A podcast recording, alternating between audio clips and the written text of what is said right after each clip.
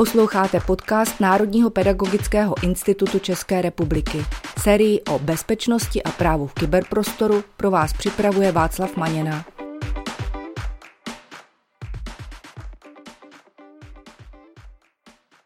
Dobrý den, vítám vás u dnešního dílu na téma autorské právo a umělá inteligence ve škole, který jsme pro vás připravili s Václavem Maněnou. Václave, vítej. Děkuji za přivítání a vítám také naše posluchače.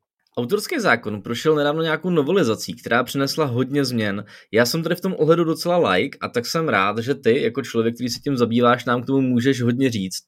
Mě by vlastně Václav zajímala na úvod taková věc, proč se tím vlastně my, jako lajci, jako učitelé, máme vůbec zabývat? Ty si to vlastně, Pavel, řekl přesně. Lajci a potom ti učitelé. Ono totiž jde o to, že my všichni, ať už chceme nebo nechceme, tak vytváříme autorská díla. Ta autorská díla vytváří člověk, který třeba jde na dovolenou a udělá si tam nějaké fotky a dá to potom na Facebook. Ta autorská díla vytvářejí žáci a vytváří je samozřejmě i učitelé. Často tahle díla používáme nejen ve škole, ale různě sdílíme na sociálních sítích, kde zase musíme respektovat nějaká pravidla.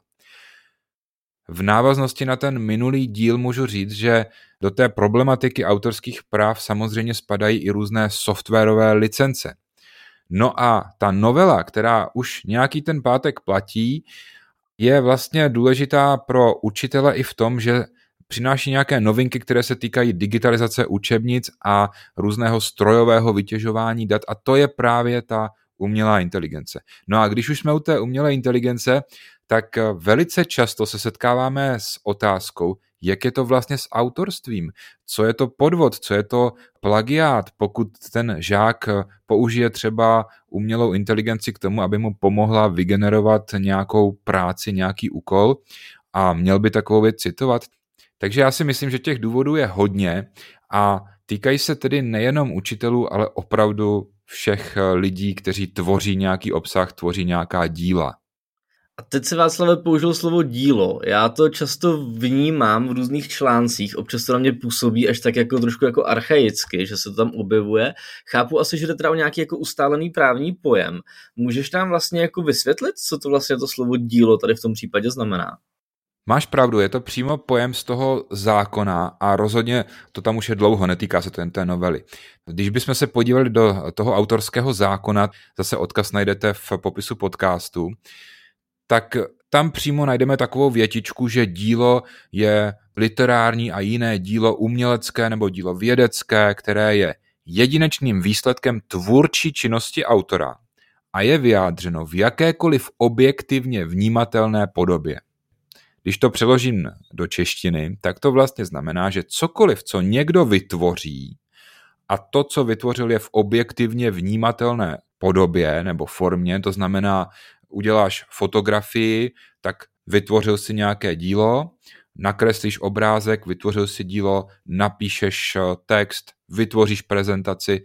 Tohle všechno je výsledkem nějaké tvůrčí činnosti a je to v objektivně vnímatelné podobě, to znamená, můžeš se na fotku podívat, písničku slyšíš, knížku můžeš jít do ruky, přečíst si Takže vlastně všechno, co ten člověk dneska tvoří, tak je autorský dílo.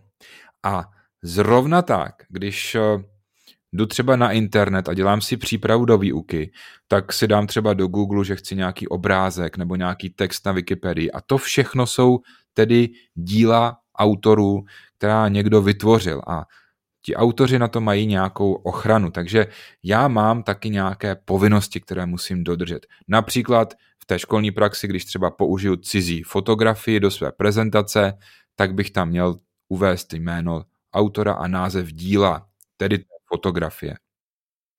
Jo, to je, to je docela časté a bohužel se s tím jako ve školách potkávám, že ty učitelé to nedělají, dokonce k tomu ani jako nevedou ty žáky.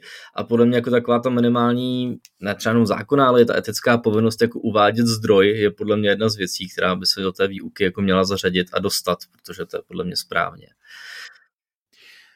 K tomuhle mám takovou jednu možná drsnější poznámku. Já se tím autorským právem zabývám už rozhodně třeba víc než 15 roků a za tu dobu pozoruju, že hlavně u mladých lidí se hodně mění ten vztah. Ono to souvisí s tím, že přicházejí různé streamovací platformy, používají různé třeba hry a obecně ten vztah k tomu placenému softwaru se trošku jako změnil. Takže ty děti dneska mají úplně jiný vztah k autorským právům a k autorskému zákonu, než to bylo třeba před, řekněme, 20 lety, kdy se to neřešilo vůbec.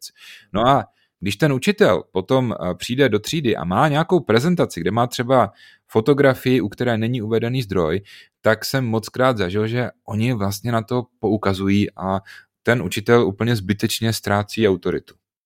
Ano, eh, je, je to pravda. Já když tak jako malou poznámku, já jsem se o tom zrovna včera bavil s dětmi a vlastně jako říkali, že oni jsou zvyklí na takový ten model freemium, kdy mají něco zadarmo s nějakou reklamou a že jim vlastně jako nevadí třeba na Spotify poslouchat reklamu, ale vlastně mají Spotify a nestahují si hudbu z uložta. A vlastně den předtím jsem školil na jednom jako velkém krajském úřadě, kde vlastně jako většina dospěláků zvedla ruku, že hudbu a filmy zásadně stahují z nějakých takovýchhle sharingových služeb. A je vlastně teda jako pravda a dokazuje to to, co říká, že ty děti radši než aby pirátili, tak si někde většinou nazdílejí nějaký údaje nebo prostě mají nějaký jako ten rodinný účet prostě s kamarádama, což by třeba taky nemělo úplně být podle licenčních podmínek, jo, ale furt je to za mě jako čistší, než to jako vyloženě pirátit. Takže je pravda, že ten vztah těch dětí se k tomu změnil. A je to dobře. Ale k další otázce. Ty jsi vlastně jako zmínil, že nám tam vyplývají i nějaké povinnosti. A je mi teda asi jasné, že pokud takovéhle věci jako nedodržím, o tom autorském zákoně nebudu něco vědět prostě a vlastně to poruším, tak mi tam asi jako hrozí nějaké problémy, třeba co se týče, pokud třeba poruším nějaká ty mm, osobnostní nebo ty majetková práva. Můžeš nám třeba jako vůbec jako říct, co jsou to ty osobnostní a majetková práva, trošku to rozvést, dát nám nějaký příklad? To je velice dobrá otázka, Pavle, protože i když eh, listuješ tím autorským zákonem, tak to je jedna z prvních věcí, na kterou tam narazíš, že ta práva vlastně se dělí do takových dvou hlavních kategorií. A právě protože lidé ty kategorie nerozlišují, tak vzniká strašně moc různých problémů nebo takových polopravd a mýtů. Takže když to vemu velice stručně, tak ta práva, která má ten autor, můžeme rozdělit do těch dvou kategorií. Jsou to práva majetková a práva osobnostní. Já vím, že ty si nedávno napsal knížku, takže já bych ti to možná demonstroval na příkladu té knížky. Představ si, že ty si napsal knížku, kterou chceš třeba vydat u nějakého vydavatele a ten vydavatel bude různě tu knížku distribuovat a bude ji třeba chtít prodávat na různých e-shopech nebo vytištěnou a tak dále. Ta osobnostní práva, ta ti zaručují, že třeba ten vydavatel vždycky musí uvést, že ty jsi autor. Není prostě možné, aby vzal tu tvoji knížku, škrtnul tvoje jméno a uvedl, že třeba autorem je Václav Maněna. To zkrátka nejde, to by byl zásah právě do těch osobnostních práv. Takže tohle jsou práva, kterých se vlastně ani nejde vzdát. Jde je různě upravit, ale to je nad rámec eh, dnešního pořadu. A potom jsou tam ta práva majetková. Já teď použiju takovou jako hodně laickou terminologii. Ta majetková práva, často se jich můžeme trošičku jakoby vzdát nebo je částečně třeba na někoho převést. To znamená, že třeba on ti ten vydavatel zaplatí za to, že si napsal tu knížku a dostaneš třeba nějaké procento z prodeje, ale ty mu zase dáváš právo, že on může třeba to tvoje dílo dál prodávat v e-shopu. No a tady právě hodně eh, na to narážím u učitelů ve školách, kdy oni to nerozlišují a to se často projeví špatně u takzvaných zaměstnaneckých děl. Zaměstnanecké dílo je zkrátka něco, co máš ve smlouvě, že to máš dělat a dostáváš za to peníze. Typicky máš třeba jako učitel úvazek složený z toho, že máš nějakou přímou výuku, no a pak taky máš nějakou část té pracovní doby tvořit třeba výukové materiály, výukové pomůcky. Když si představíš, že třeba uděláš prezentaci do výuky, tak eh, je to typické zaměstnanecké dílo, které tedy vzniklo v rámci tvého nějakého pracovního poměru a pak třeba odejdeš z té školy. Tak ten, kdo je vykonavatelem těch majetkových práv, což je ta škola, tak nemůže tu prezentaci vzít a třeba škrtnout tvoje jméno a říct, že autorem je zase třeba někdo úplně jiný. Na druhou stranu, ty si část těch eh, majetkových práv převedl na toho zaměstnavatele, takže nemůžeš třeba tu prezentaci vymazat, když odcházíš. Já jsem se jako potkal párkrát v situaci, kdy se třeba ve škole měnilo vedení nebo něco podobného a oni vlastně jako těm novým nastupujícím nechtěli předat tu svoji dosavadní práci, ty přípravy, co měli hotové. A tak často docházelo k tomu, že prostě sformátovali, přešifrovali harddisky a řekli, hele, OK, my teda jako odcházíme, byli jsme odejdi, prostě tak si teďka jako poraďte. A to je teda vlastně špatně, chápu to tak jako správně, jo. Nejenom, že to je teda správně, jako špatně eticky, ale to teda špatně podle toho zákona, protože oni, pokud to měli v náplně pracovní práce, nebo pokud měli v náplně své práce, tak jsou vlastně povinni tyhle ty materiály, které vznikly v pracovní době, předat i tomu novému vedení. Je to tak? No, pouštíme se na tenký let jak po té právní, tak po té etické stránce. Protože strašně moc záleží na tom, jak, jak říkáš, jak je napsaná ta smlouva. Takže pokud to jako je součástí té smlouvy, tak samozřejmě je to jasné. Já bych tady nějaký malý dotaz. Já si pamatuju, že v jedné pracovní smlouvě, kdysi dávno, jsem měl takovou kauzuli, kde vlastně na konci byla výpis nějakých základních pracovních činností, které dělám zejména, a na konci byla taková magická formulka a vykonává jiné činnosti zadané zaměstnavatelem. Co si o tom myslíš? Tak nejsem právník, ale asi bych byl hodně opatrný, protože i u toho učitelství je strašně těžké stanovit tu hranici, třeba u té prezentace, jako co ještě vzniklo v rámci toho díla a co už se třeba dělá, já nevím, ve svém volném čase. A druhá věc je, že znám spoustu případů, kdy třeba šikovný učitel udělal, nebo nemusí to být jenom učitel, může to být šikovný nějaký zaměstnanec, kterého třeba baví počítačová grafika a navrhne nějaké logo.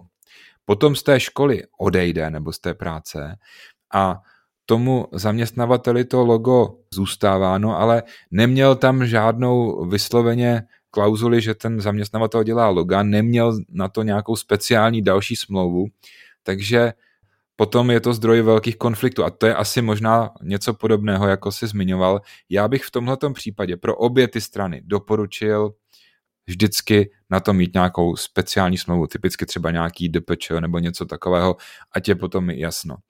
Ono, i ta etická stránka je taková sporná, jo? protože eh, já zase si dovedu představit situaci, kdy ten učitel opravdu je v právu, dělal to ve svém volném čase, no a teď to třeba nechce přidat. Je to asi vždycky dobré mít vyřešené i po té lidské stránce, nejen po té právní, dopředu. Tak a Václave, pojďme se podívat na další část a to je, řekni nám přesně, jaké ty změny se nejvíce týkají právě školství, protože to je podle mě to, co ty naše posluchače hodně zajímá.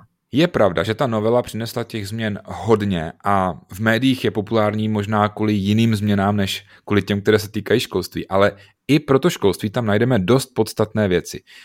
Myslím si, že asi první věc, která každého učitele zaujala, je takzvaná licence pro digitální výuku. To si asi nejlépe můžeme ilustrovat eh, na situaci, kterou jsme všichni zažili, že byly zavřené školy a teď bylo potřeba nějakým způsobem zpřístupnit dětem v té online výuce třeba klasickou papírovou učebnici. Takže tohle to je eh, v tom paragrafu 31a už řešeno, už je to jakoby zlegalizované, je to opravdu čerstvá novinka, zatím jsem nezaznamenal eh, žádné kauzy, že by škola něco porušovala, spíš je to tak jako takové rovině, že o tom víme, školy to dělají a mají k tomu teďka nějaký jako právní nástroj. A s tím souvisí další novinka, která možná potěší různé, hlavně učitele, výzkumníky, kteří třeba chodí do různých eh, archivů, muzeí. A to je licence pro užití díla, které již není dostupné na trhu. S tímhle já se často setkávám třeba u stavebních průmyslovek. Je obecně povoleno institucím kulturního dědictví, jako jsou ta muzea, archivy a tak dále, tak mohou díky paragrafu 37b sdělit veřejnosti eh, nebo rozmnožit dílo, které již není dostupné na trhu ale oni ho mají ve sbírce. To znamená, mají nějakou knížku, která už 30 eh, let není na trhu, ale pořád tam ten jeden exemplář je, tak eh, nyní je možné prostě udělat kopii a zpřístupnit ji veřejnosti. A poslední novinka souvisí s umělou inteligencí. Eh, je to licence k automatizovaným analýzám textu nebo dat a takzvanému data miningu. Což nemusí být jenom umělá inteligence, ono to může být i nějaké zpracování velkého množství třeba literárních děl pro nějaké vědecké účely, pro nějaké analýzy. třeba v akademickém prostředí. Ale my se s tím setkáme hlavně asi v souvislosti s využíváním generativní umělé inteligence, kdy víme, že ta umělá inteligence se učí na různých eh, literárních třeba dílech, takže tady ta novinka, paragraf 39c, by měl přinést takové, řekl bych, jasnější podmínky hlavně pro provozovatele těchto služeb. No a samozřejmě také tedy pro uh, různé univerzity a výzkumná pracoviště, která se těmito analýzami zabývají. A ty si Václav zmínil umělou inteligenci, což je vlastně něco, co se objevuje i v nadpisu našeho podcastu.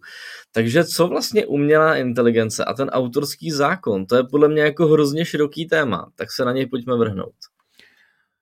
Je to velice široké téma a osobně si myslím, že nás ještě čeká hodně změn. Takže to, o čem se teďka budeme bavit, tak se týká nějakého aktuálního stavu, řekněme, který je přijímaný ve světě. Takže je možné, že za půl roku to bude všechno jinak. Ale každopádně ta první věc, kterou bych asi zmínil, souvisí s tím, co jsme říkali předtím. Ta umělá inteligence samozřejmě při tom, když se učí, tak se učí už z hotových autorských děl. Takže je tam spoustu různých učebnic, eh, internetových článků, nebo třeba i uměleckých dalších děl, výtvarných. Nemusí jít vždycky jenom o texty. No a ona na základě toho něco generuje. A to jsou právě ty největší důvody, které vlastně teďka v médiích slýcháme, že tedy kdo je vlastně autorem, anebo že ti autoři těch původních děl jsou nespokojení s tím, že vlastně ta umělá inteligence generuje autorské nové dílo, ale e, staví to na výsledcích práce někoho jiného. Tady bych připomněl, že pořád platí, že autorem je tedy osoba, člověk. Takže je to pořád výsledkem, eh, to autorské dílo je pořád výsledkem tvůrčí činnosti autora. To znamená, i když tedy si necháme vygenerovat umělou inteligencí nějaký text, no tak eh, pořád eh, je to vlastně z čistě právního hlediska bráno, jakože my jsme ti autoři. Ale to není úplně to, co bychom asi ve škole chtěli, protože tady potom ještě máme další roviny a musíme stanovit tu hranici mezi tím, jako co je teda vlastně eh, autorské dílo, kde mě třeba jenom něco mírně pomohla ta umělá inteligence, no a eh, hranice mezi nějakým podvodem nebo plagiátorstvím. A to je právě to, co mě zajímá. Zajímá to podle mě i dost eh, učitelů a možná i žáků. Kde je vlastně ta hranice? Jo? A kdo je vlastně teda jako tím autorem? Já když si jako žák pomocí umělé inteligence nechám jako nagenerovat uh, nějaké nejenom třeba jako obrázky, ale bavíme se jako o textu, tak pokud se nechám jako nagenerovat nějaký text, tak v momentě, kdy ho použiju takovou tu metodou copy-paste, kdy ho prostě skopíruju, anebo co když se stane to, že ten text vlastně vezmu a trošku ho upravím, hodím ho do nějakého jako jiného formátu a už nad tím strávím nějakou jako svoji manuální práci. Eh, je v tomhle tom vůbec jako nějaký rozdíl? Rozdíl v tom určitě je a ten rozdíl my už řešíme několik let. Ještě než přišla vůbec umělá inteligence, tak vždycky je strašně těžké stanovit tu hranici mezi nějakou inspirací. Protože uh, ono totiž uh, je to podobné, jako když třeba se podíváš, já nevím, na třeba krtečka, to je takový, takový sprofanovaný příklad. A teďka na motivy toho krtečka něco nakreslíš. Jo? Ne, ne, nebudeš kopírovat krtečka jedna ku jedný, ale každému, kdo se na ten eh, tvůj obrázek podívá, tak mu dojde, že jsi asi měl na mysli toho našeho populárního krtečka. Teď budeme jako těžko hledat tu hranici mezi inspirací a mezi plagiátorstvím. Nebo Velice populární jsou eh, takové ty v médiích propírané případy, když vždycky vyjde nějaké třeba logo, které stálo strašné peníze a eh, vyjde to jako, jako novinka, vysoutěží to nějaká instituce a teďka všichni říkají, no jo, ale to je ukradený nějaký třeba australský galerii, protože prostě eh, podívejte se, tady je to z 80% stejný. A to pak rozhodují odborníci. Takže já bych v té škole se držel toho, co asi známe z běžného provozu. Když třeba vezmu článek eh, z Wikipedie nebo něco vygooglím, dám Ctrl-C, Ctrl-V, tak samozřejmě tady není pochyb o tom, že to je podvod, je to plagiátorství. Ale velice často narážíme na to i u těch různých eh, automatizovaných kontrol, že tam třeba se najde schoda s nějakou prací, protože prostě jsme třeba tam skopírovali nějakou větu, kterou můžeme třeba i parafrázovat, nebo někdy musíme i třeba něco citovat. Takže je podle mě rozumné se k tomu stavět úplně stejně. Nezakazovat tu umělou inteligenci, ale nenechat si od ní jako jedna ku jedný to, co vygeneruje, tak eh, vydávat za svoje dílo. Sice bychom to možná striktně vzato podle autorského zákona, tak jak to teďka se o tom bavíme, tak by to asi šlo, ale rozhodně je to podvod, protože to nevypracoval ty, nevypracoval to ten žák. Takže daleko lepší je se k tomu postavit tak, jak eh, se k tomu staví univerzity, ale i třeba Národní pedagogický institut ve své metodice. Zkrátka přiznejte, že tu umělou inteligenci jste použili ke generování a citujte to. Ale podle mě je to vlastně úplně v pořádku, protože i teď, když ten žák jako byl, jakoby, nechci říct nucen, ale když prostě jako četl nějakou knihu, z té knihy si něco vzal a použil tam vlastně nějaké části, které prostě nešly popsat jako lépe než slovy toho autora, tak taky vlastně ocitoval zdroj. Takže je to vlastně to samé ono se tomu nevyhneme a nevyhnou se tomu ani učitelé, protože my jsme se teď bavili o textech, ale teď si představ, že třeba nový PowerPoint, anebo Padlet, nebo Canva, prostě všechny tyhle nástroje už v sobě obsahují generativní umělou inteligenci a ty si teďka třeba můžeš nechat vygenerovat obrázek. Budeš dělat prezentaci a do té prezentace si necháš vygenerovat obrázek. A takhle vygenerovaný obrázek bys taky měl citovat, protože je to tak, že když to necituješ, jako v našem zákonu je to tak, že když použiješ cizí dílo a necituješ ho, tak se to automaticky bere, že je tvoje. Čili když třeba v diplomové práci neoznačíš obrázek, tak se bere, aha, tak to je obrázek autora. Pokud se přijde na to, že to tak není, no tak je to bráno jako podvod, jako plagiátorství. No a my se teď vůbec tomu nemůžeme vyhnout. Prostě v PowerPointu si nechám vygenerovat obrázek, nechci ho hledat na Google. A to může svádět k tomu, že si třeba řekneme, aha, tak vlastně kdo je autorem toho díla? To je vlastně zajímavý. Ty jsi vlastně zmiňoval moji knihu, jo. Je to slovník kybermládeže, já jsem vlastně do nějakého PDF k tomu slovníku generoval obrázky pomocí Midjourney, pomocí umělé inteligence, respektive nástroje, který prostě umí kreslit. A já jsem si k tomu koupil tu placenou verzi toho Midjourney, protože tam je vlastně v podmínkách použití té služby a podmínky použití jsou věci, které jsme řešili třeba v minulém díle podcastu, tak jsem tam vlastně jako přistoupil hlavně kvůli tomu, že potom se stáváš vlastně jakoby majitelem toho díla ty, máš na to práva a pokud si to pamatuju dobře, jak jsem to četl, tak já jsem ani nebyl povinný uvádět vlastně v čem jsem to generoval. A vlastně už dneska vzniká takzvaná kolonka, uh, jakoby umělců, kteří si říkají AI artist a jsou to vlastně jako umělci, kteří tvoří pomocí umělé inteligence. A tady vlastně se potom už považuje za to, že autorem díla jsem teda já a je jedno, jaký nástroj jsem k tomu použil. Chápu to tak? No je to tak, no jako striktně za to, podle těch licenčních podmínek, tak je to pravda. Tady je dobré ještě si taky uvědomit, že naše právo přeci jenom funguje ještě trošičku složitěji a my třeba i když třeba jako učitelé běžně používáme eh, díla public domain, to znamená, to jsou taková ta volná díla, tak ale eh, to je něco, co je eh, možné použít třeba v Americe, to znamená, pokud máš třeba obrázek pod public domain, tak ho najdeš na internetu, můžeš ho použít a nemusíš uvést ani zdroj, název díla autora. Ale náš zákon tohle to jako neumožňuje u těch děl public domain se ten autor toho jakoby rovnou vzdává, takže tam se používá takový ten princip není žalobce, není soudce, ale vlastně striktně za to public domain není kompatibilní úplně s naším systémem a zrovna tak je to to férové užití, fair use, kdy zase tím hodně učitelů argumentuje třeba, ale my takovýhle princip eh, v naší legislativě zakotvený nemáme. I když ta novela už eh, hodně to rozvolnila. Takže máš pravdu, v té licenci to tak vlastně je a je to úplně v pořádku. Je to podobné jako třeba s vygenerovanou hudbou, ale já bych stejně každému doporučil tam mít nějakou větičku, že třeba eh, obrázky vznikly v Midjourney nebo v něčem takovém. Jo, a takovou větičku tam přesně mám, protože možná bych to uzavřel toho povídání tím, že nekoukejte jenom na ty licenční podmínky, ale zkuste dbát i na tu etiku.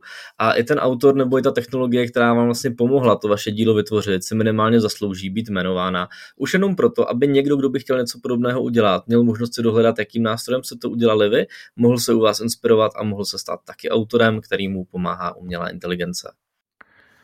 A možná tohle to přesně povede i k tomu, že třeba začnete o těch autorských právech přemýšlet sami úplně jinak. Dnešní epizoda se týkala takové malé špičky ledovce.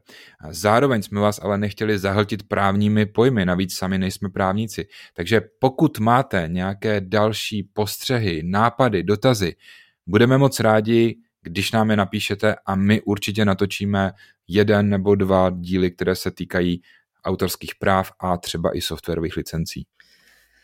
Děkujeme vám za pozornost a budeme se těšit na slyšenou u dalšího dílu, který bude tentokrát na téma role umělé inteligence v kyberšikaně. Naslyšenou.